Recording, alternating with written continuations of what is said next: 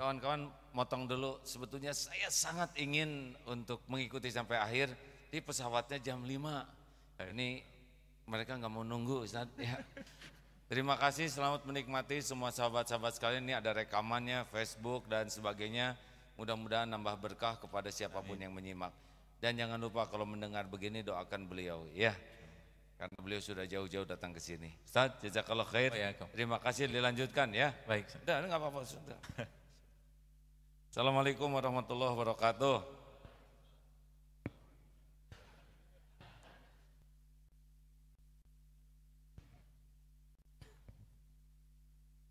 Alhamdulillah, saya jadi nggak sungkan jadinya kan.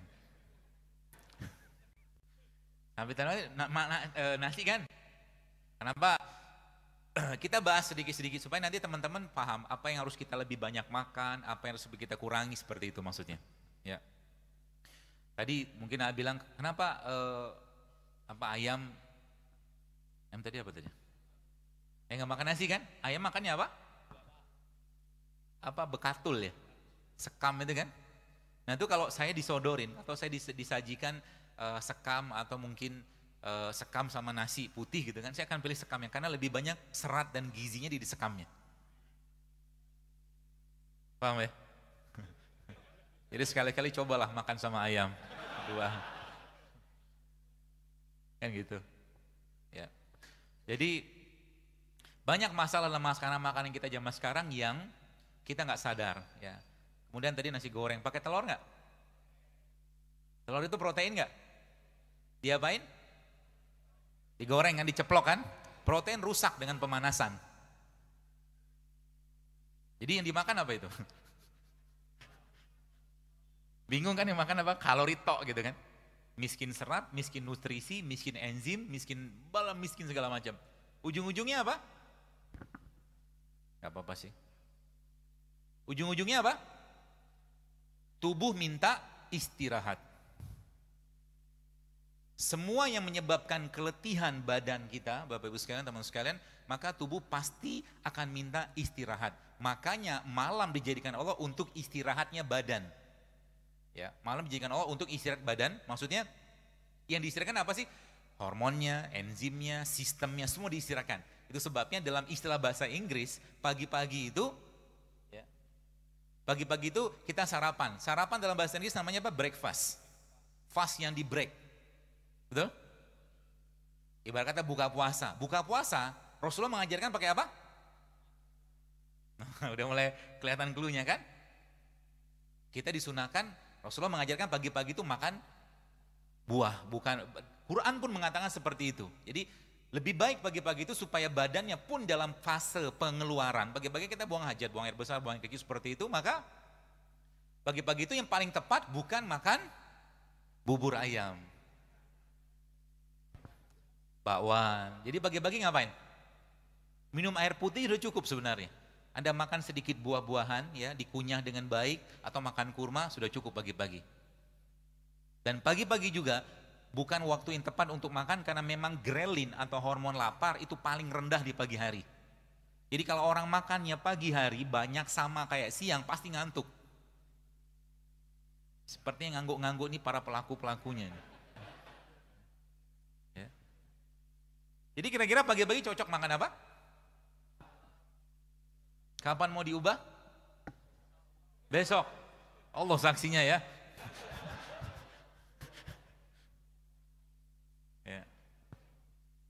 Kenapa Anda harus hidup sehat? Kenapa kita harus, jadi gini, saya sering sampaikan bahwa semua syariat dalam Islam itu menyehatkan semuanya. Ya, tapi kita tidak melakukannya untuk sehat, kita melakukannya karena kewajiban. Ya, maka ada rukun Islam, karena ada sunnah-sunnah Nabi kita, sallallahu alaihi wasallam. Kita lakukan itu semua dengan baik, ngikutin bagaimana polanya, nggak usah 100% lah, 20-30% udah lumayan bagus. Ya, contoh mungkin, saya sering sampaikan ini berulang dan saya akan ulang kembali. Mengatasi berbagai macam masalah degeneratif atau penyakit-penyakit degeneratif seperti stroke, darah tinggi, kencing manis, asam urat. Bagaimana cara mengatasinya? Gampang sekali. Ya, kalau kita ngikutin polanya Nabi, dan memang sains menjelaskan tentang itu. Nabi menjelaskan atau mencontohkan apa? Ada puasa Senin Kamis 2 kali 4, 8. Kemudian ada puasa Ayyamul Bid 3 kali sebulan, sudah 8 sama 3 udah 11. Plus ditambah lagi dengan pada tanggal 17-nya atau 19-nya atau 21-nya kita berbekam. Itu sebuah metode pengobatan atau detoksifikasi yang luar biasa. Saya barusan dapat video jadi gini. Dan manusia, supaya teman-teman paham ya, kita memang tidak didesain sebenarnya secara bahasan gigi ya. Kita tidak didesain Allah untuk sering-sering makan daging sebenarnya, apalagi tiap hari. Kenapa? Karena gigi kita sendiri jumlahnya kan 32, 4 gigi kita gigi taring, betul? Sisanya kan gigi seri sama geraham. Artinya apa? Artinya 4 taring itu kan porsi hewaninya cuma 15%, sisanya nabati, gitu lah. Kecuali memang giginya taring semua, seperti singa. Tapi singa, tadi video yang saya dapat, ternyata singa itu dalam 1 kali setahun Allah ilhamkan kepada mereka untuk makan rumput. Ada videonya. Itu sebabnya kalau teman-teman kita sakit, biasanya kita kirim apa? Atau kita bawain apa? Buah kan? Ada yang bawa bakso, mie ayam, apa gitu, nggak ada kan? Pesannya apa? Pesannya waktu ente lagi sehat, makan ini barang. Ya, supaya badannya tetap fit, ya, badannya tetap fit. Masa depan kesehatan kita teman-teman sekalian akan ditentukan 5-10 tahun ke depan dari apa yang kita makan hari ini. Banyak lagi, tapi salah satunya itu. Ya, maka perhatikanlah, falyanzuril insana ila ta'amih, kata Allah. Maka Al-Quran memberikan pedoman yang luar biasa baik atau luar biasa penting untuk kita, yang itu sebenarnya ada dalam surat Abasa. Dalam surat Abasa. Tapi sebelum itu kita perlu tahu juga kira-kira apa tanda atau tanda-tanda badan kita bermasalah. Ya, badan kita bermasalah, tanda-tandanya apa? Banyak. Pertama, bawaannya lemes terus. Ya, bawaannya lemes terus. Kemudian susah turun berat badan. Ya. Kemudian mood swing. Mood swing ini moodnya naik turun. Kalau bahasa kita zaman sekarang, baperan. Tanda orang baperan apa? Gampang banget left group. Baru saja dinasihati sedikit, omong sedikit, left group, left group, left group. Orang begini bu, cepat ubanan pak bu. Kenapa? Beban dari dirinya. Maka tadi kalau tadi cerita tentang Rasulullah itu ketika beliau meninggal, ya kita baca dalam kitab-kitab tentang sirah beliau itu, ketika beliau ubannya Rasulullah tadi ada yang menyebutkan cuman 3 waktu meninggal, atau ada yang menyebutkan 11, atau ada yang menyebutkan 20. Orang beruban itu atau orang beruban adalah tanda penuaan, tanda udah mau mati gitu lah bahasa kita. Kalau udah tahu ubannya udah banyak, ya udahlah sering-sering ke masjid lah, gitu. Tapi yang jadi masalah adalah sekarang baru saja masuk semester 1 kuliah, sudah ubanan. Apa penyebabnya? Stres juga ada, mungkin makanan juga. Setiap makanan yang dimakan yang sudah mengalami pengolahan, dipanaskan berulang, dikasih bahan kimia, bahan tambahan pangan, pasti menyebabkan hilangnya elektron dalam badan kita. Kita sebut dengan missing elektron. Jadi kalau teman-teman mau nyobain, ya kalau mau sih. Coba trial gitu kan, jadi ada satu orang yang kalau teman-teman lihat di YouTube ada satu orang Amerika yang nyobain makan fast food. Film dokumenternya judulnya Super Size Me. Jadi selama 1 bulan dia makan fast food, gak usah sebutkan mereknya apa. Dan selama 9 bulan ke depan dia harus mendetok badannya dengan keluhan bahkan penyakit hampir 90 jenis penyakit. Ya, seperti itu ya. Yang akhirnya dia bisa kembali, tapi itu butuh waktu yang lama. Jadi kalau anda ya, kalau teman-teman di sini pikirkan baik-baik, kita tuh bersyukur banget Allah ciptakan kita dari tanah. Ya, dalam surat Al-Mu'minin Allah katakan walaqad khalaqnal insana fi ahsani taqwim, Allah walaqad khalaqnal insana min sulalatin min tin, maaf. Dan kami ciptakan manusia dari saripati tanah. Kenapa tanah? Karena tanah itu sifatnya nyerap dulu, dia nggak langsung apa namanya, dia nggak langsung seperti air. Kalau air itu kan langsung larut. Ya jadi kalau misalkan anda tiap hari pengen nyampah nggak apa-apa. Nyampah tuh makan yang nggak sehat, bahasa saya gitu aja. Tapi ingat, dia akan terserap sampai akhirnya sebelum penyakit itu datang, Ya, sebelum penyakit itu datang, dia ngasih sign dulu. Signnya berupa apa? Keluhan. Tadi saya sebutkan tadi ada mood swing, kemudian bawaannya marah terus, kemudian cemas nggak jelas, kemudian sensitif dengan makanan tertentu. Kalau dulu Anda bisa makan telur, sekarang nggak bisa makan telur, ada yang nggak beres dengan perutnya. Kalau dulu bisa makan udang, sekarang nggak bisa, ada yang nggak beres dengan perutnya. Kalau dulunya bisa makan katakanlah makanan-makanan yang sifatnya makanan alami gitu kan, sekarang nggak bisa, ada yang nggak beres. Ya, maka kita pahami baik-baik ini teman sekalian. Kemudian juga kalau di sini sebutkan occasional headaches, jadi tiba-tiba pusing, tiba-tiba apa gitu loh. Jadi kita ngerti dulu badan kita bermasalah. Jadi kesehatan yang benar bukan nggak ada penyakit, tapi kesehatan yang sejati adalah munculnya vitalitas badan kita.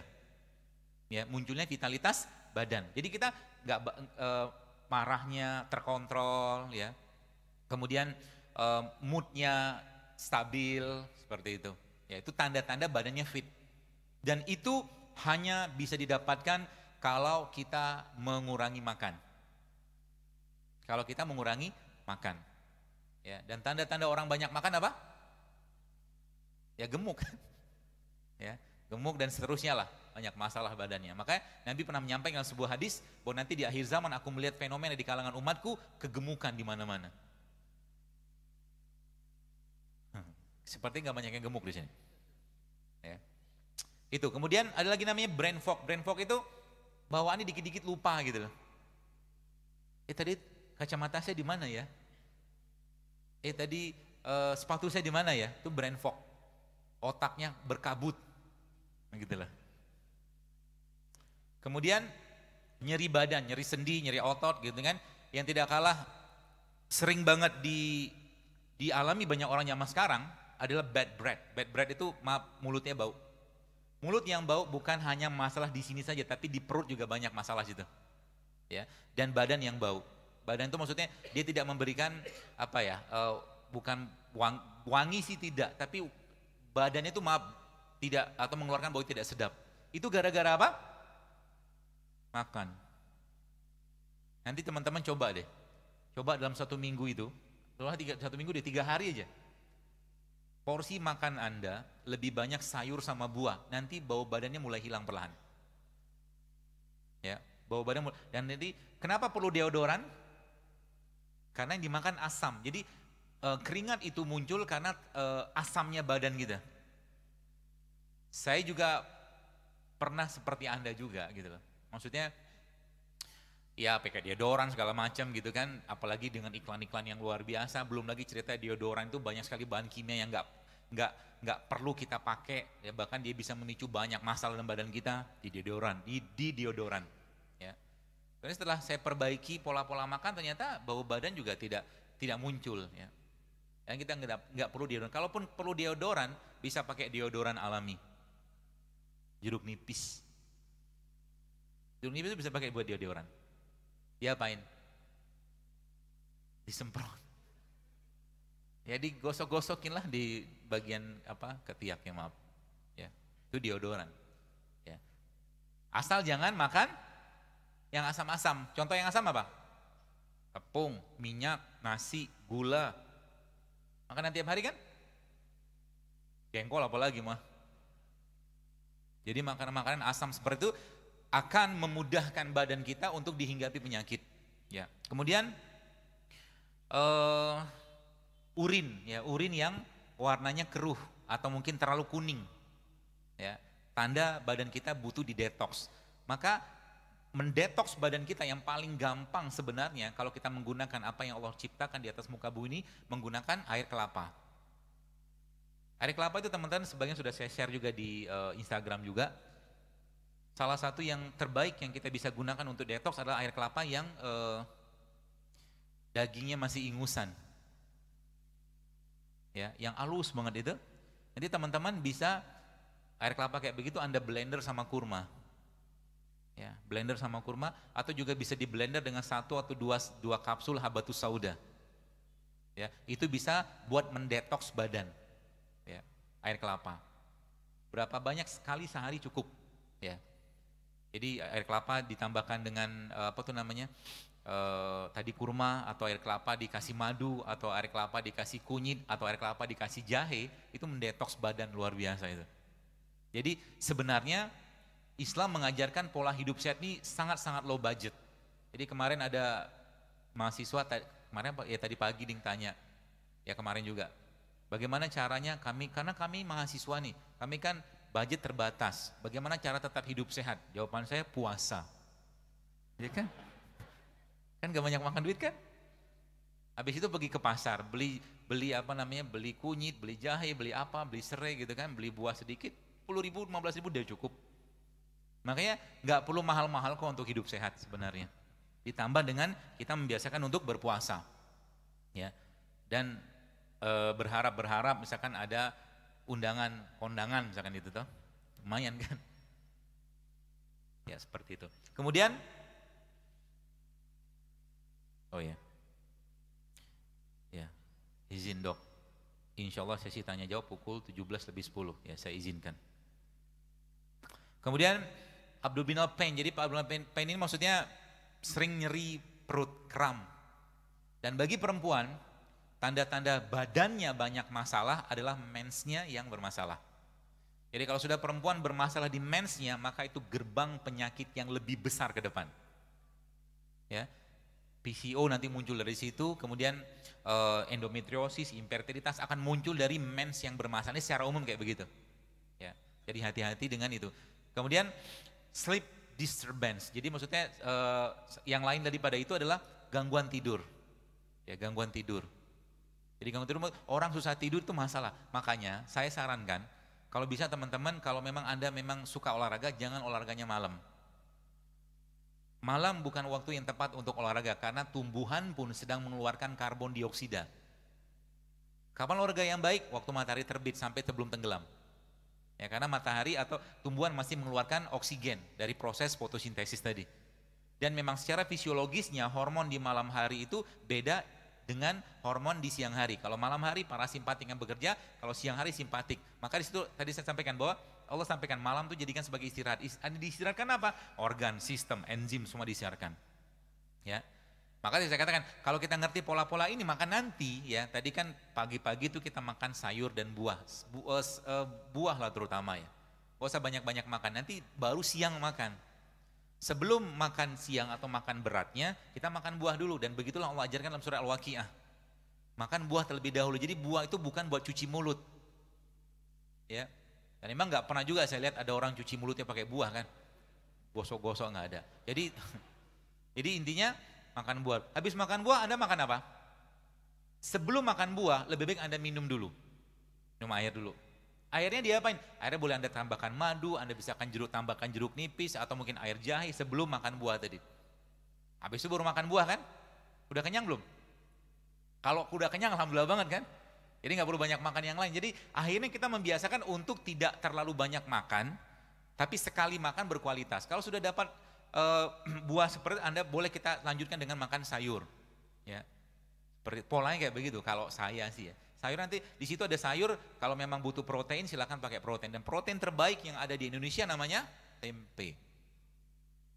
Kalau nggak dapat daging, tempe itu baik banget. Bahkan nanti sekarang misalnya nggak ada demonya, kadang-kadang tadi di masjid di mana tadi? Di TSM tadi itu, saya mendemokan bagaimana kita bisa bikin sambal yang kita, tempe yang kita makan pakai sambal, tempenya mentah ya. Kok, haha. Kan tempe kan protein kalau digoreng, dipanaskan kan rusak, sebagian besar rusak. Jadi makan tempe itu lebih baik mentah. Oh nggak percaya dia. Baru tahu ya Pak. Itu obat emah terbaik Pak. Karena kan probiotik dia, fermentasi. Ya. Tempe nanti dibikin sandwich, namanya sandwich tempe. Tempenya di slice tipis, tengahnya kasih kurma. Dimakan, itu obat emah. Bukan hanya obat emah, tapi itu banyak sekali masalah pencernaan yang menjadi masalah besar dalam tubuh kita itu bisa selesai dengan makan kayak begitu. Sebelumnya Anda minum air jahe, ya, air jahe mungkin air madu atau air jeruk nipis segala macam gitu, itu lalu Anda makan tempe itu luar biasa energinya itu. Ya, Jadi nanti dicobain aja ya, apalagi tempe yang kemarin pas di Jakarta ada satu kajian itu saya ngulek sendiri tempe, apa namanya, sambalnya itu. Jadi sambalnya sederhana sekali isinya, cuman bawang putih sama cabai rawit, dikasih garam, kemudian dikasih kurma buat manisnya, pengganti gula. Kan kita nggak mau makan gula lagi. Kenapa? Anda sudah cukup manis tanpa gula. Gitu lah. Jangan tambah beban ginjalnya dengan gula. Ya. Kenapa? Berarti kita nggak perlu glukosa, perlu tapi bukan gula pasir. Gitu loh. Buah kan ada glukosanya juga, ada fruktosanya juga, kan gitu maksud saya. Ya, kita tetap butuh glukosa ya, tapi bukan dari gula pasir yang sisa yang cuman meninggalkan glukosa doang. Yang tidak orang yang belum banyak tahu justru malah glukosa ini Bapak Ibu sekalian kalau nggak dipakai di badan kita dia diubah oleh badan menjadi namanya glikogen. Glikogen kalau nggak kepake diubah lagi menjadi lemak. Jadi orang yang terlalu banyak makan gula pasir, terlalu banyak makan nasi putih, lama-lama berubah jadi lemak juga. Jadi kalau kita mau nilai kira-kira penumpukan lemak itu dari kita tuh banyak atau tidak, ya lihat aja porsi gula dan porsi nasi yang kita makan. Dan ini kalau Anda benar-benar kerjakan, banyak sekali hal-hal yang berhubungan dengan kesehatan kita tuh itu bisa terbantu gitu kan. Saya nggak tahu di sini pesantren gini ya, kalau mungkin saya sarankan ya tidak mesti makan nasi putih kok tiap hari. Ya, tetap kita bisa dapat energi yang luar biasa tanpa harus makan nasi putih. Misalkan kita mau tetap makan nasi putih silakan, tapi jangan banyak-banyak. Berapa banyak? Kalau saya biasanya cuma 1 sendok makan. Hal lagi. Hailah. Seperti kaget banget, Anda tetap bisa hidup tanpa nasi, percayalah saya. Saya kadang-kadang bisa seminggu nggak makan nasi, kadang-kadang saya bisa nggak makan sampai 20 jam tapi minum aja. Karena saya ngerti bahwa ternyata ketika tubuh kita tuh dibiasakan lapar, jadi gini, saya coba tunjukkan sebuah slide supaya teman-teman paham. Jadi nanti lama-lama kita nggak perlu banyak makan tapi sekali makan tuh berkualitas. Jadi gini, ada namanya model kompartemen. Jadi ketika kalori masuk nggak kepake, glukosa gitu kan, dia diubah jadi glikogen. Glikogen nggak kepake, dia disimpan jadi body fat. Jadi sekarang kalau Anda mau mengakses body fatnya, jangan masukin kalori. Dokter kok mirip keto, tapi saya tidak mengatakan ini keto banget karena saya ubah. Jadi tetap kita butuh glukosa kalau saya, ya glukosa yang komplek bukan simplek kalau saya. Kalau kayak gula pasir itu kan glukosa yang simple, ya itu justru memberatkan badan kita. Jadi caranya gimana supaya bisa dibongkar? Ya jangan atau berikan kesempatan badan kita untuk membongkarnya dengan cara apa? Jangan lagi memasukkan makanan-makanan yang bisa mengubah glukosanya menjadi glikogen bahkan sampai lemak. Maksudnya gimana? Apa contoh makanan atau minuman yang hampir-hampir nggak ada kalori? Contohnya apa? Air putih kan? Kan air putih. Terus tanda badan kita tuh sudah banyak banget timbunan body fatnya atau lemaknya dari mana? Pegang aja pinggangnya. Kalau pinggangnya banyak lipetan, itu banyak body fat yang tersimpan nggak kepake. Artinya ibu-ibu juga sama. Ya, bapak-bapak lagi kan, artinya apa tuh namanya, banyak timbunan energi yang nggak kepake. Jadi saya waktu baca sebuah tulisan gitu kan, tapi ini bukan penelitian tapi tulisan lah seseorang dokter juga, dia katakan ketika seseorang membiasakan lapar sampai 20 jam, artinya dia nggak makan tapi minum, iya ya, jadi minum kopi boleh nggak? Boleh, tapi kopi pahit. Dia minum air putih atau teh hijau seperti itu, atau makan-makan yang rendah kalori gitu, maka di 20 jam tubuhnya akan menjadi mesin pembakar lemak yang luar biasa. Ya.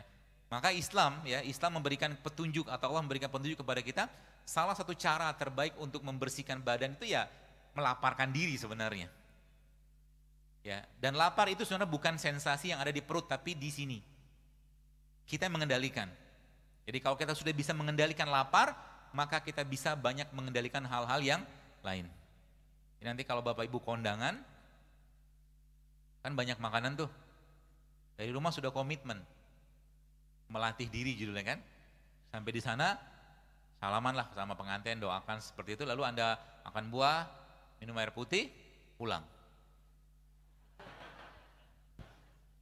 Tuh katanya mau melatih lapar.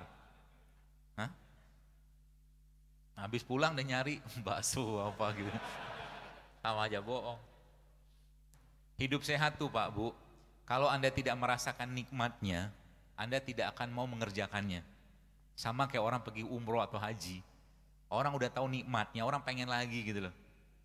Kalau saya kemarin ya lihat beberapa teman-teman pas dalam sebuah safar gitu kan, saya lihat mereka dengan gampangnya makan mie instan yang dalam cup itu, mereknya itulah pokoknya.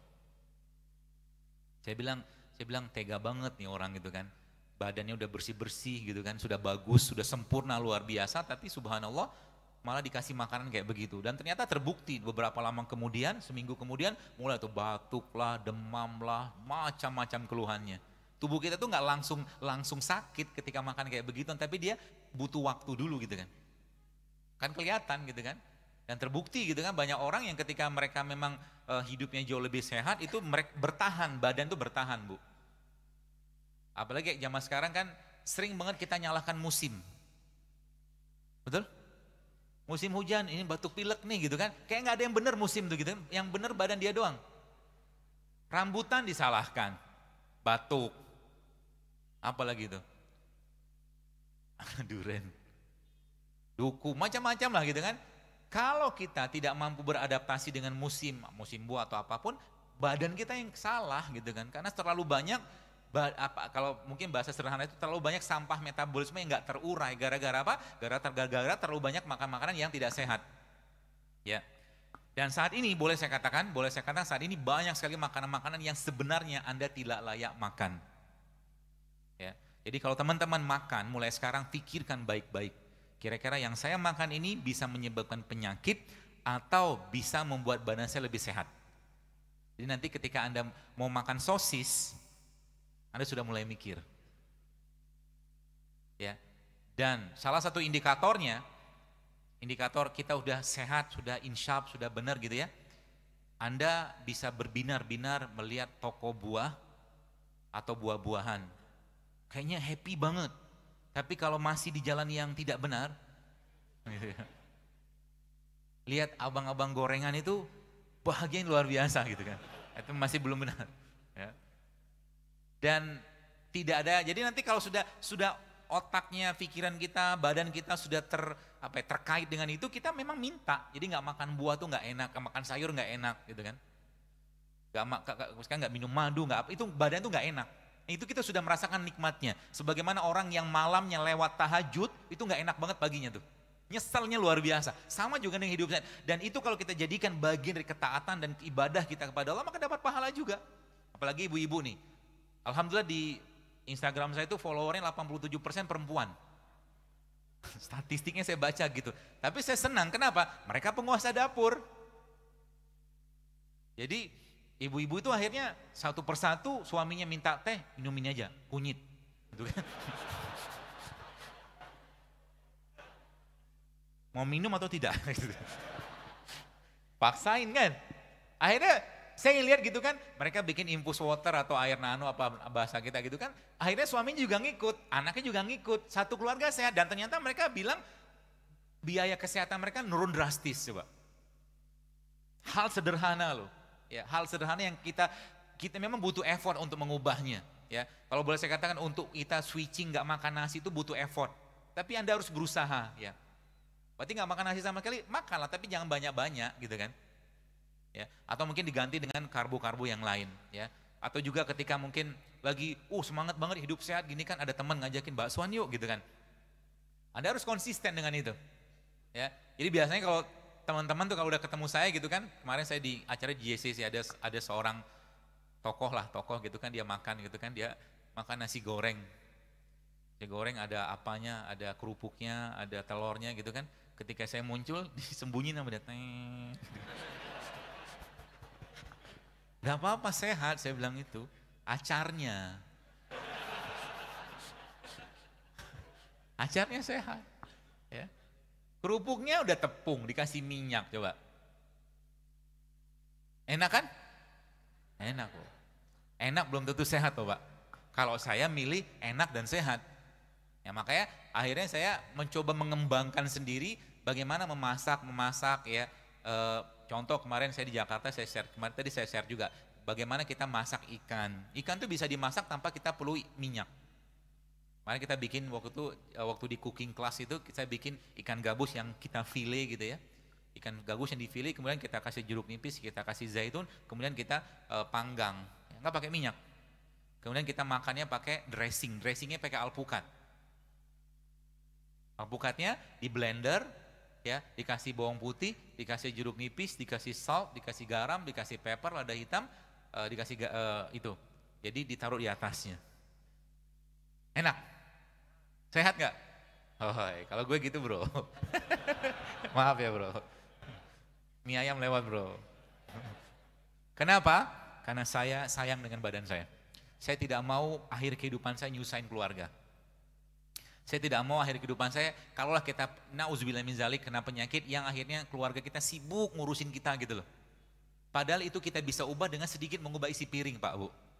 Sedikit mau berusaha ya untuk menciptakan habit atau kebiasaan-kebiasaan yang baik dalam makanan. Karena kata kunci di makanan.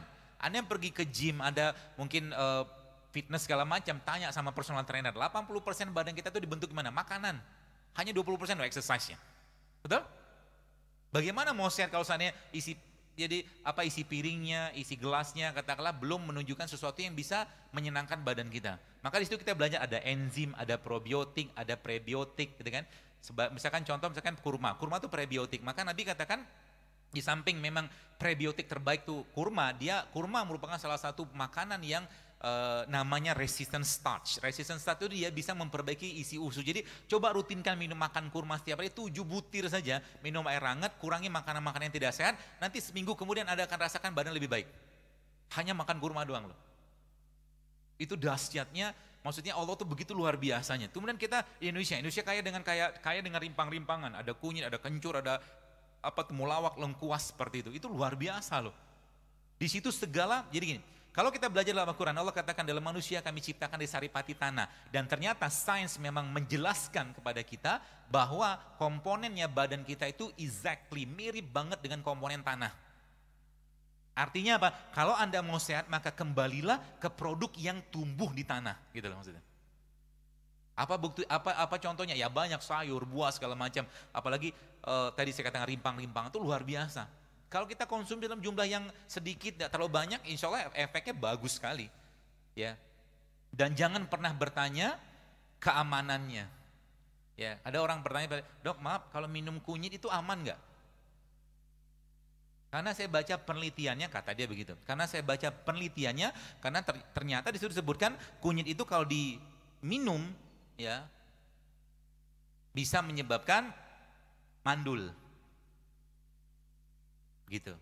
Saya jawab iya kalau ente minumnya seember, sekelingking, dua kelingking, berapa banyak sih gitu loh. Ya orang tua kita zaman dulu juga minumnya kunyit gitu loh, apalagi kalau ibu-ibu yang biasa masak ya yang biasa masak itu. Maka kalau saya biasa, yang saya kerjakan kalau saya minta masak sesuatu dengan ibu saya misalkan, itu biasa kuahnya saya minum. Kayak pindang atau gulai yang tanpa santan, itu kan ada kunyit, ada lengkuas, ada bawang putih gitu, itu saya minum karena itu obatnya di situ. Gitu. Ya, polanya kayak begitu. Maka nanti kalau Anda yang kan saya lihat di sini banyak yang belum menikah.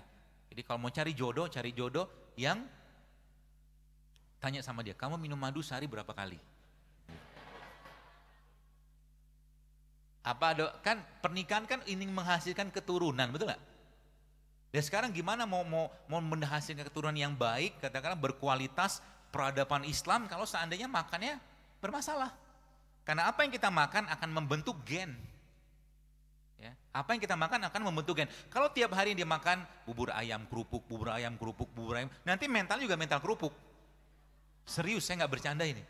Ya, beneran. Ya. Behaviornya manusia dipengaruhi oleh apa yang dia makan. Ya. Perilaku kita dipengaruhi oleh apa yang kita makan. Kenapa orang-orang barat banyak jadi LGBT, lesbi? Karena kebanyakan makan babi. Babi kan begitu perilakunya. Gitu loh. Jadi mereka emang nggak ada hal-hal yang sifatnya mereka paham dari sisi ini. Teman-teman mungkin pernah lihat yang kisah babi yang dia ketemu dengan babi itu nggak punya selera atau tidak punya semangat juangnya, terutama babi jantan. Jadi ketika maaf babi perempuannya dia, katakanlah misalkan sebutlah mungkin istrinya, pasangan dia itu diganggu, dia nggak ada cemburu sama sekali. Akhirnya mereka kan begitu kelakuannya kan di sana kan, gitu loh. Jadi makanan mempengaruhi perilaku. Kita tidak mengatakan kita makan babi, tapi makanan-makanan yang melemahkan pencernaan kita itu bisa mempengaruhi behaviornya kita. Karena ada satu quote yang teman-teman perlu pahami. Judulnya itu, quote itu berbunyi good food is good mood. Ya, good food is good mood. Jadi kalau kita mau dapatkan mood yang baik, maka makanlah makanan yang masih asli alami tanpa diolah. Ya, dan salah satunya adalah ya buah dan sayuran sebenarnya. Apakah dengan ini kita menjadi vegetarian? Enggak, Rasulullah tetap makan daging, tapi enggak tiap hari juga makan daging gitu loh. Ya. Banyak sekali gen-gen pada tubuh kita ini bisa diperbaiki dengan kita mengubah polanya ke protein atau mungkin sumber-sumber nabati seperti ini. Sesimpel itu sebenarnya. Apalagi kalau kita lihat Indonesia dijajah Belanda 350 tahun gara-gara apa? Rempah loh. Rempah itu kalau kita optimalkan itu akan jadi obat yang luar biasa banyak manfaatnya, Pak Bu. Ya. Apa saja mungkin saya coba jelaskan sedikit. Jadi mulai dari ya ada namanya turmeric, kunyit ya. Kunyit itu kalau Anda campurkan sama coconut milk, santan. Santan itu sehat nggak? Sehat, asal jangan dipanaskan. Oh yang keberapa ini? Santan itu sehat, ya. Jangan berlebihan dan jangan dipanaskan. Kalau dipanaskan berulang-ulang dimasukkan makanan di sana, namanya apa? Rendang. Rendang itu kan begitu kan, santannya kan, jadi sesuatu yang dipanaskan berulang-ulang dia bisa menghasilkan radikal bebas, teroksidasi, ya, gitu. Jadi turmeric dia bisa bermanfaat untuk apa? Salah satu anti nyeri, salah satu anti peradangan, salah satu anti aging terbaik itu namanya kunyit turmeric kalau mereka bilang gitu. Kemudian ada nama ginger, ginger itu kan apa namanya? Jahe. Ya, jahe merupakan salah satu radikal scavenger terbaik. Jadi radikal scavenger itu betul dia bisa memakan radikal-radikal bebas dalam badan kita. Coba, begini ini kan luar biasa loh. Ini baru jahe. Kemudian apalagi pepper. Pepper itu kayak semacam cabai lah ya, cabai. Kemudian cinnamon. Cinnamon salah satu tumbuhan atau produk ciptaan Allah yang terbaik untuk memperbaiki masalah ginjal pankreas. Dan Indonesia terutama di daerah Kerinci, di Jambi, provinsi Jambi itu dia merupakan salah satu produksi atau produsen kayu manis yang terbaik. Kayu manis diketemukan dengan nanas itu efeknya luar biasa. Ya, jadi ketika kita mengcombine kayak begitu, contoh misalkan saya pernah share waktu itu bonggolnya nanas. Jadi bonggolnya nanas itu yang bagian tengahnya itu kalau teman-teman blender sama habatus sauda, ya, dia akan jadi minuman gitu kan. Nah itu bisa digunakan untuk orang-orang yang sinusitis. Bonggolnya nanas. Ya. Jadi banyak sekali manfaatnya ya nanas itu. Kemudian black pepper. Black pepper ini kan lada hitam. Ya. Coba mulai tehnya kita hari-hari itu diganti dengan teh bumbu. Jadi pagi-pagi itu Anda bikin teh kayu manis. Jadi mau air panas gitu ya. Kasih masukin kayu manis, nanti kasih madu sedikit nggak apa-apa. Nggak minum pakai madu pun nggak apa-apa. Kita mulai membiasakan untuk tidak mendapatkan manis ketika minum. Nanti manisnya dari mana? Dari buah atau dari madu terpisah. Tapi kalau tetap pengen madu silakan. Dan jangan pakai gula pasir. Jadi bapak-bapak yang pengen minum kopi, minumlah kopi tapi jangan pakai gula. Kopinya kopi bubuk tapi bukan kopi saset. Karena kopi salah satu fat burner. Kopi merupakan salah satu pembakar lemak yang baik, ya. Tapi jangan pakai gula.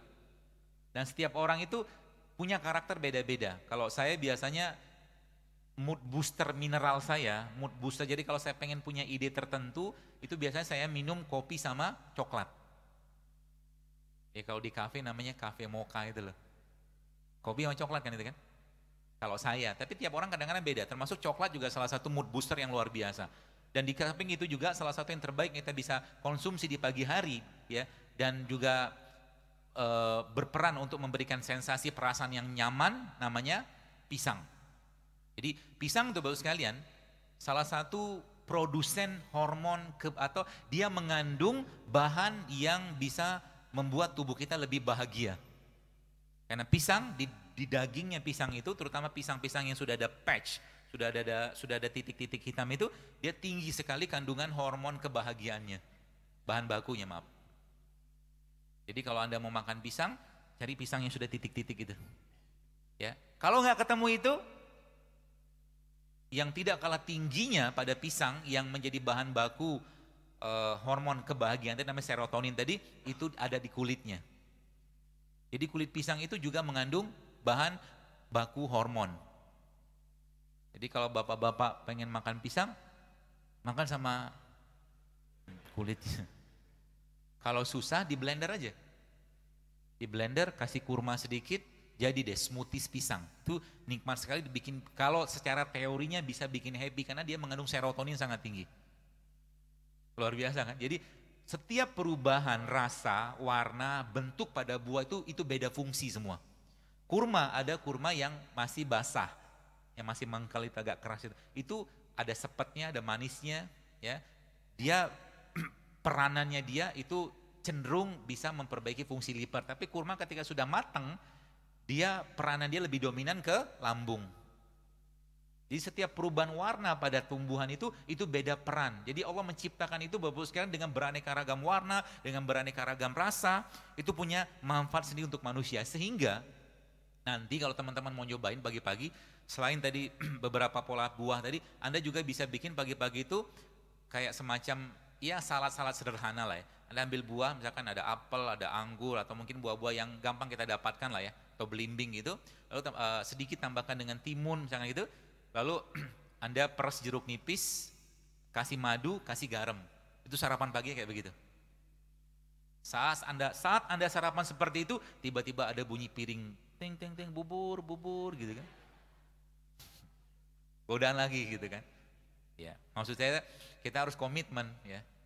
Sebab sebagaimana juga dengan orang yang tidak memaksakan dirinya untuk tahajud, sampai mati pun dia tidak akan bisa tahajud.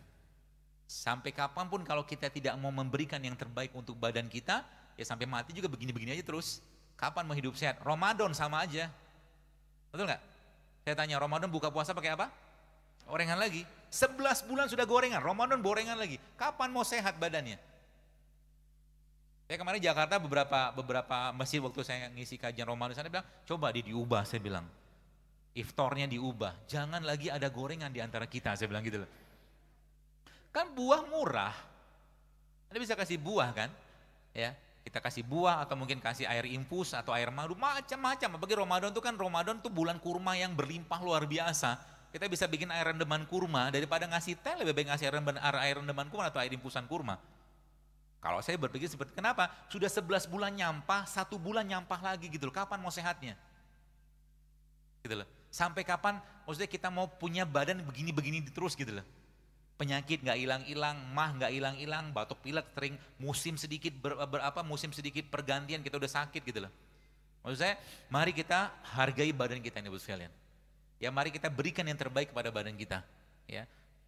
Salah satu yang terbaik adalah kita bersedekah yang terbaik. Jadi sedekah adalah salah satu cara untuk, sedekah yang terbaik adalah kepada keluarga. Tapi yang tidak kalah menariknya, ternyata Rasul menyebutkan bahwa sedekah yang tidak kalah pentingnya adalah bersedekah pada diri kita sendiri. Jadi ketika Anda makan yang sehat, Anda sedang bersedekah pada diri Anda.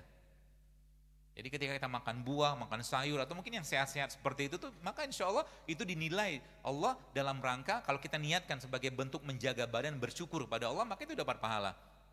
Ya.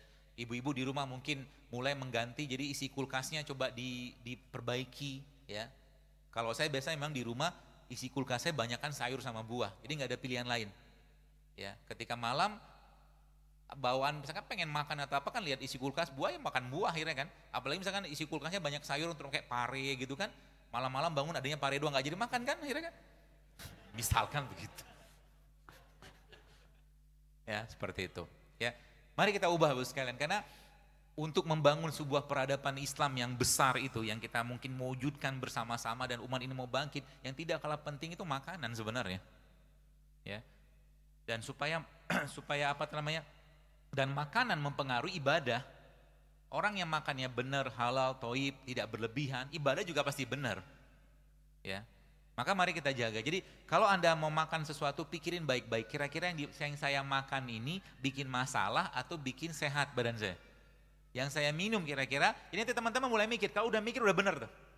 Kita disuruh mikir sebenarnya sama Allah. Supaya apa? Supaya ibadah kita jangan bermasalah. Ya. Dan salah satu pintu masuknya syaitan adalah terlalu kenyang. Maka jangan makan untuk kenyang, tapi makan untuk menguatkan badan kita untuk bisa beribadah, itu saja. Makan itu fungsinya itu saja. Dan Allah udah ciptakan, ada buah, ada segala macam, ada bumbu-bumbu. Jadi mulai sekarang coba diganti. Jadi bapak-bapak yang biasa minum teh gitu kan, ngeteh sore hari, coba diganti. Ya, teh serai juga enak kok, teh ketumbar juga enak. Ya, banyak sekali yang enak-enak. Cuman karena kita belum biasa aja. Kita belum biasa aja. Ya, jadi kalau udah biasa nanti insya Allah akan jauh lebih aman buat badan. Jadi kita udah nggak tergoda lagi gitu kan dengan hal-hal yang sifatnya bisa membuat masalah pada badan kita. Gitu.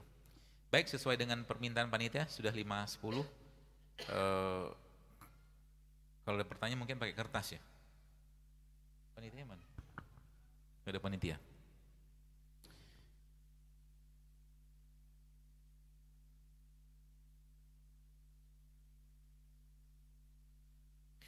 Bagaimana cara menormalkan kembali menstruasi? Saya menstruasi terlalu lama, atau 2 hari bersih lalu datang lagi. Sebelum KKN menstruasi saya normal, tapi setelah KKN jadi lama. Stres mungkin karena KKN ya.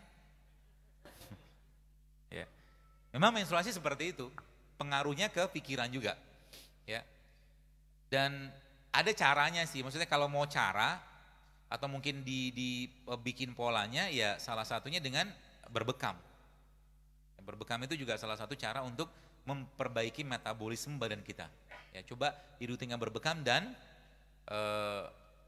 Mbak atau Ukhti ini mungkin coba mulai mengkonsumsi ya, tadi yang saya bilang air kelapa sama habatus sauda itu di blender. Ya, itu juga bisa digunakan untuk memperbaiki metabolisme atau mungkin siklus menstruasi. Saya mau nanya bagaimana cara menyatakan fungsi liver. Lidah saya putih bergigi-gigi di ujungnya, katanya di livernya terganggu. Kalau saya sih polanya yang semudah-mudahnya aja. Jadi memang tidak mutlak bisa diterapkan, tapi teman-teman bisa pakai. Liver kalau bermasalah di badan kita biasanya muncul keluhan atau muncul satu tanda dalam badan kita namanya jaundice atau kuning. Ya, kekuningan, ikterik kalau dalam bahasa medisnya. Maka ikterik itu kita obati dengan sesuatu yang Allah ciptakan yang berwarna kuning juga, seperti kunyit, wortel, atau mangga, atau temulawak, ya. Ditambahkan nanti dengan habatus sauda juga bisa. Ya, itu bisa dibikin seperti jamu-jamu seperti itu juga bisa. Dan liver ini fungsinya dia lab terbesarnya kita, maka jangan ganggu dan jangan bebani dia dengan makanan-makanan yang bisa melemahkan fungsinya. Contohnya apa? Tepung, lemak. Ya, lemak-lemak yang dari gula juga lemak sebenarnya kalau nggak dipakai. Ya, jadi itu salah satunya. Ya, bisa digunakan. Ya.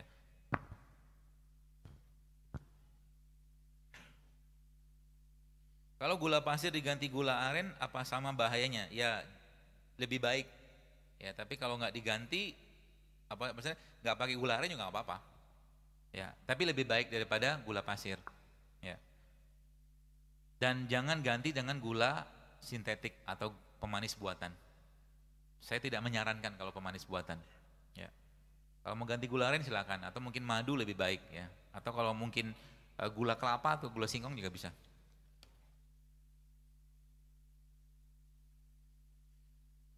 Minta resep untuk pasien gagal ginjal kronis. Case-case seperti ini Bapak Ibu sekalian, mungkin saran saya lebih baik berobat intensif ke herbalis. Ya, orang-orang yang paham tentang herbal gitu kan.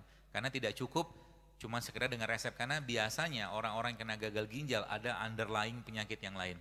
Ada penyakit yang melatar belakang, misalkan darah tinggi ya, atau jantung atau apapun ya. Kalau cuma sekedar ngasih resep ya bisa aja, cuma saya nggak tahu, kan ini harus dipantau ya. Kalau orang gagal ginjal itu biasanya urium, kreatininnya ya. Jadi saran saya mungkin coba, di Bandung ini kan banyak nih teman-teman yang sudah buka klinik herbal, tapi yang sudah senior sih ya, yang bisa menterapi seperti itu. bukan nggak mau jawab, tapi nanti malah tidak efektif. Bagaimana memilih atau mencari buah yang tidak baik? Memilih mencari buah yang tidak baik. Maksudnya apa? Oleh buah yang baik kali ya? Ya sebisa mungkin kalau buahnya itu buah lokal lebih baik sebenarnya. Ya.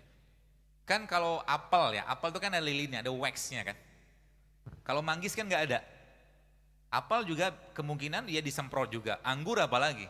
Jadi kita coba cari buah-buahan lokal yang tumbuh alami tanpa perlakuan kimia. Banyak kok, belimbing biasa tumbuh sendiri tuh. Pepaya sebagian ya, pepaya-pepaya kampung kalau bahasa saya. Kemudian pisang juga tumbuh sendiri ya. Biasa tanpa ada intervensi kimia ya, seperti itu. Kalau memang terpaksa atau memang adanya buah seperti itu ya harus dicuci dulu karena bahan kimia pestisida pada buah-buahan atau sayuran tidak bisa hilang dengan pencucian air biasa, dia lengket. Anda minimal harus cuci pakai air baking soda ya, atau mungkin air alkali yang pH tinggi ya, seperti itu, atau minimal pakai air garam. Kalau makan kalau makan buah, jadi sering buang angin. Ya bisa diimbangi dengan makan yang hangat seperti jahe. Ya jadi kalau Anda sering buang angin ya Anda minum yang hangat-hangat juga. Ya karena beberapa herbal bersifat untuk membuangnya seperti jahe, kayu manis, cengkeh, ya, bunga lawang itu juga bisa dipakai. Wih banyaknya.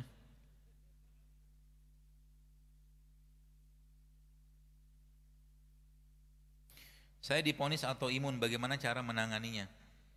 Ya pengalaman saya mungkin bisa dicoba, ya mudah-mudahan Allah sembuhkan. Salah satu yang saya biasa sarankan bagi orang-orang atau penderita autoimun tuh minum rebusan serai ya Bu. Serai. Ya. Oh jadi bingung. Mendadak sedih saya.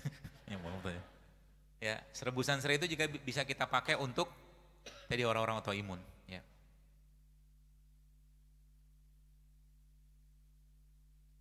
Kira-kira cara mengolah daging agar tetap sehat namun rasanya tetap ada? Tanya koki lah. Bisa kok, maksudnya di bake, di oven. Ya, di oven kan bisa. Jadi daging itu Anda bumbuin, ditunggu sekian lama. Ibu boleh paham beginian sebenarnya. Gak mesti digoreng, maksudnya gak mesti kita pakai minyak. Dipanggang atau di oven itu kan bisa. Jadi daging itu dikasih bumbu kayak kunyit atau black pepper, kasih lada hitam, kasih garam, dikasih jeruk nipis, kasih minyak zaitun, udah meresap biasanya itu. Yang saya tadi cerita tentang ikan tadi itu saya bikin kayak begitu. Ada lada, ada garamnya, ada lada hitamnya, ada jeruk nipisnya, ada minyak zaitunnya. Itu diubek-ubek aja, tunggu sebentar sampai dia meresap. Habis itu kita masukin kayak teflon gitu, seperti itulah. Ya, dibolak-balik, matang juga dia dan tetap rasanya tetap enak dan tetap sehat ya.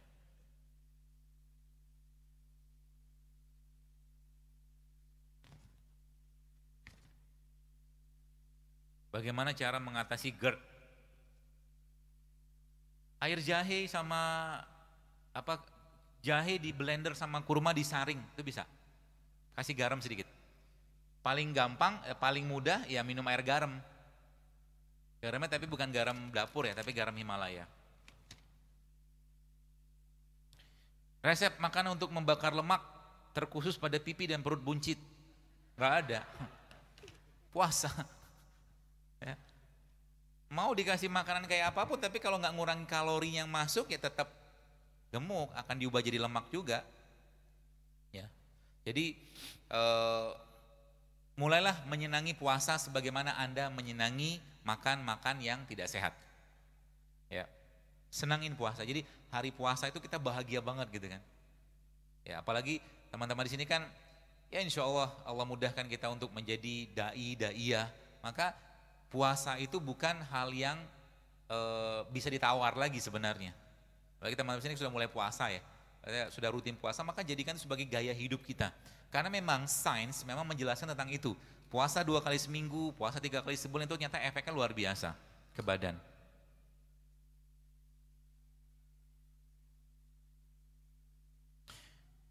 Saya ingin menanyakan masalah total daily, ya ini lebih detail. Memang ada kebutuhan kalori tiap orang tuh beda-beda sesuai jenis aktivitas, jenis kelamin ya. Tapi kalau kita mau dalam kondisi seperti sekarang seperti ini kita pukul apa kita mau hitung satu-satu repot ya. Itu sebabnya saya menggunakan konsepnya apa? Konsep yang saya pakai biasanya ya kita makan ya sesuai dengan pola makanan Nabi saja. Tidak ada bejana lebih buruk dari perut kalian kata Nabi gitu kan. Artinya apa? Kita dilarang makan berlebihan. Sehingga Nabi katakan apa? Kalaulah kalian ingin makan lebih banyak lagi, maka sepertiga makan, sepertiga minum, sepertiga udara. Itu dihitung nggak berapa kalorinya? Enggak. Ya. Sebab kalau dalam kondisi masalah ini kita mau hitung, satu hari kebutuhan kalori orang normal standar 2000 sampai 2200. Repot kita mau hitung satu-satu nggak kelar. Ya. Jadi kita sendiri yang men-set badan atau pikiran kita, kalau lapar ya makan. Nggak perlu makan, jangan makan. Itu aja sebenarnya. Masalah kesehatan kita zaman sekarang muncul gara-gara apa? Gara-gara dikit-dikit makan. Itu aja sebenarnya. Itu mau dihitung kalori kayak apa? Sekarang teman-teman pernah ngitung kalori nggak? Katakanlah katakanlah bungkus kerupuk itu berapa kalori? Banyak loh, itu bukan hanya kalori, sudah kalorinya banyak, miskin serat, miskin gizi coba. Miskin bahan-bahan nutrisi yang lain. Itu kita kadang-kadang nggak hitung gitu loh. Makanya saya katakan kalau pakai polanya Nabi ya kita makan secukupnya. Gak usah kenyang-kenyang banget, ada airnya, ada minumnya, ada makannya, ada udaranya gitu. Sebab kalau orang-orang yang ngitung benar-benar ya repot, kalau saya sih repot sendiri, kecuali memang Anda punya target diet. Dan tadi benar kata A, ya, bahwa memang the true health, kesehatan yang sejati itu bukan gak ada penyakit, tapi munculnya vitalitas. Kalau saya ngikut BMI, kurus banget saya. Kurus banget, saya harus menurunkan badan sampai 77 kilo. Kurus banget. Jadi saya punya standar sendiri dalam badan saya gitu loh, gak mesti ngikut di sana. Yang penting mungkin kita punya lemak total kita tidak terlalu berlebihan ya, atau mungkin lemak visceralnya tidak terlalu berlebihan, itu bisa diukur semua.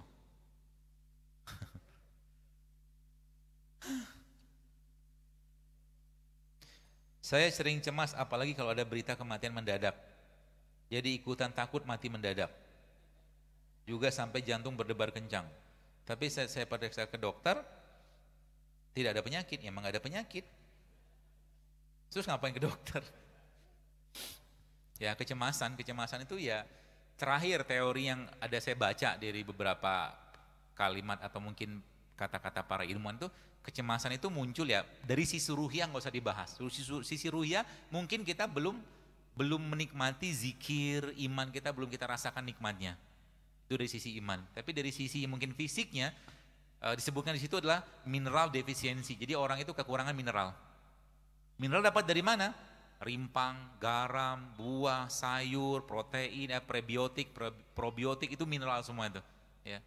Jadi mulailah rutin makan itu ya tiap hari. Mungkin teman-teman di sini yang Anda mungkin pas kerja atau mungkin sekolah atau nyantri atau nyantren gitu kan, tidak ada salahnya Anda mulai mengubah isi air putihnya itu dengan misalkan masukin kurma di dalamnya, atau Anda masukin kayak jahe atau mungkin kunyit, itu juga punya efek yang baik ke badan ya, dan itu menjadi asupan mineral buat badan juga. Satu lagi ya nggak bisa dibaca semua. Kenapa setelah minum air madu sama lemon kepala jadi pusing? Gak tahu saya. Ya, wallahualam. Karena tiap orang itu reaksi badan ketika makan sesuatu tidak sama, ya. Pendekatan-pendekatan seperti ini ya mungkin tiap orang itu akan beda. Ada orang yang memang cocoknya minum air lemon sama madu, ya, air hangat atau saya kasih garam. Ada yang cocoknya minum air jahe sama madu. Nah, kita yang lebih paham, ya. Kita lebih paham sehingga nanti cocoknya minum apa, minumlah itu. Banyak orang tanya, kenapa saya telah minum ini, saya jadi gelingan segala macam, ya gak usah minum kalau gitu. Cari yang lain yang lebih aman, cari yang lain yang lebih tidak mengganggu badan kita. Ya, saran saya begitu. Terakhir ya. Nambah lagi.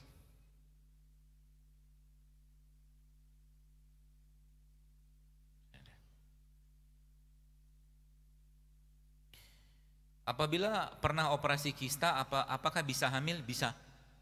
Saya kemarin sempat safar dan subhanallah ketemu dengan seorang ibu-ibu, suaminya orang Palestina apa Jordan gitu kan, dan ceritanya di ibunya orang Indonesia. Kemudian dia cerita ke saya sekitar 3 tahun yang lalu, ya belum lah 3 tahun lalu, beberapa 1 tahun yang lalu itu dia sempat periksa ke dokter, dan dokter bilang sama dia bahwa Anda tidak bisa hamil gitu kan, kata dokternya begitu. Subhanallah, akhirnya ya kuasa Allah, dia sempat baca tulisan saya di feed di Instagram, dan dia coba praktekkan beberapa yang saya sampaikan di sana. Kemarin dia datang ke saya sudah bawa anak, gitu loh. Jadi semua tuh kalau kita yakin pasti bisa aja lah. Asal apa? Asal kita menyadari bahwa selama ini kita tuh zolim dengan badan kita dengan berbagai macam makanan minuman yang gak sehat. Sekarang saatnya apa? Banyakin puasa, banyakin makanan yang sehat. Nanti insya Allah akan bisa recovery sendiri dia. Badan kita tuh bisa recovery sendiri insya Allah. Jadi jangan khawatir, ya. Seperti itu. Baik, saya kira mungkin cukup, sudah hampir 5:30, mudah-mudahan bermanfaat dan semoga apa yang saya sampaikan ini bisa diterapkan. Ini bukan kajian untuk dicatat tapi diaplikasikan. Ya. Kalau ada beberapa teman-teman yang mungkin belum bisa menerapkan semua, ya nggak apa-apa, pelan-pelan saja. Ya. Mungkin belum bisa mengurangi gula sama sekali, ya dikit-dikit dikurangi gulanya. Mungkin belum bisa mengurangi nasi, ya mengurangi ya. Ya kita bisa tetap makan nasi cuma dalam jumlah yang tidak terlalu banyak, seperti itu. Karena apa? Sayangi badan kita, dan pada akhirnya nanti kalau kita taat kepada Allah, kesehatan itu hanyalah buah dari sebuah ketaatan ketika kita mengikuti perintah Allah dan perintah Nabi SAW. Segala kebaikan dari Allah Subhanahu Wa Taala, segala kekurangan dari saya pribadi, mohon maaf kalau ada yang salah. Semoga nanti bisa bertemu lagi dan semoga lebih sehat lagi dan tidak banyak pertanyaan seperti ini. Harapannya, ya baik. Dari saya cukup. Assalamualaikum warahmatullahi wabarakatuh.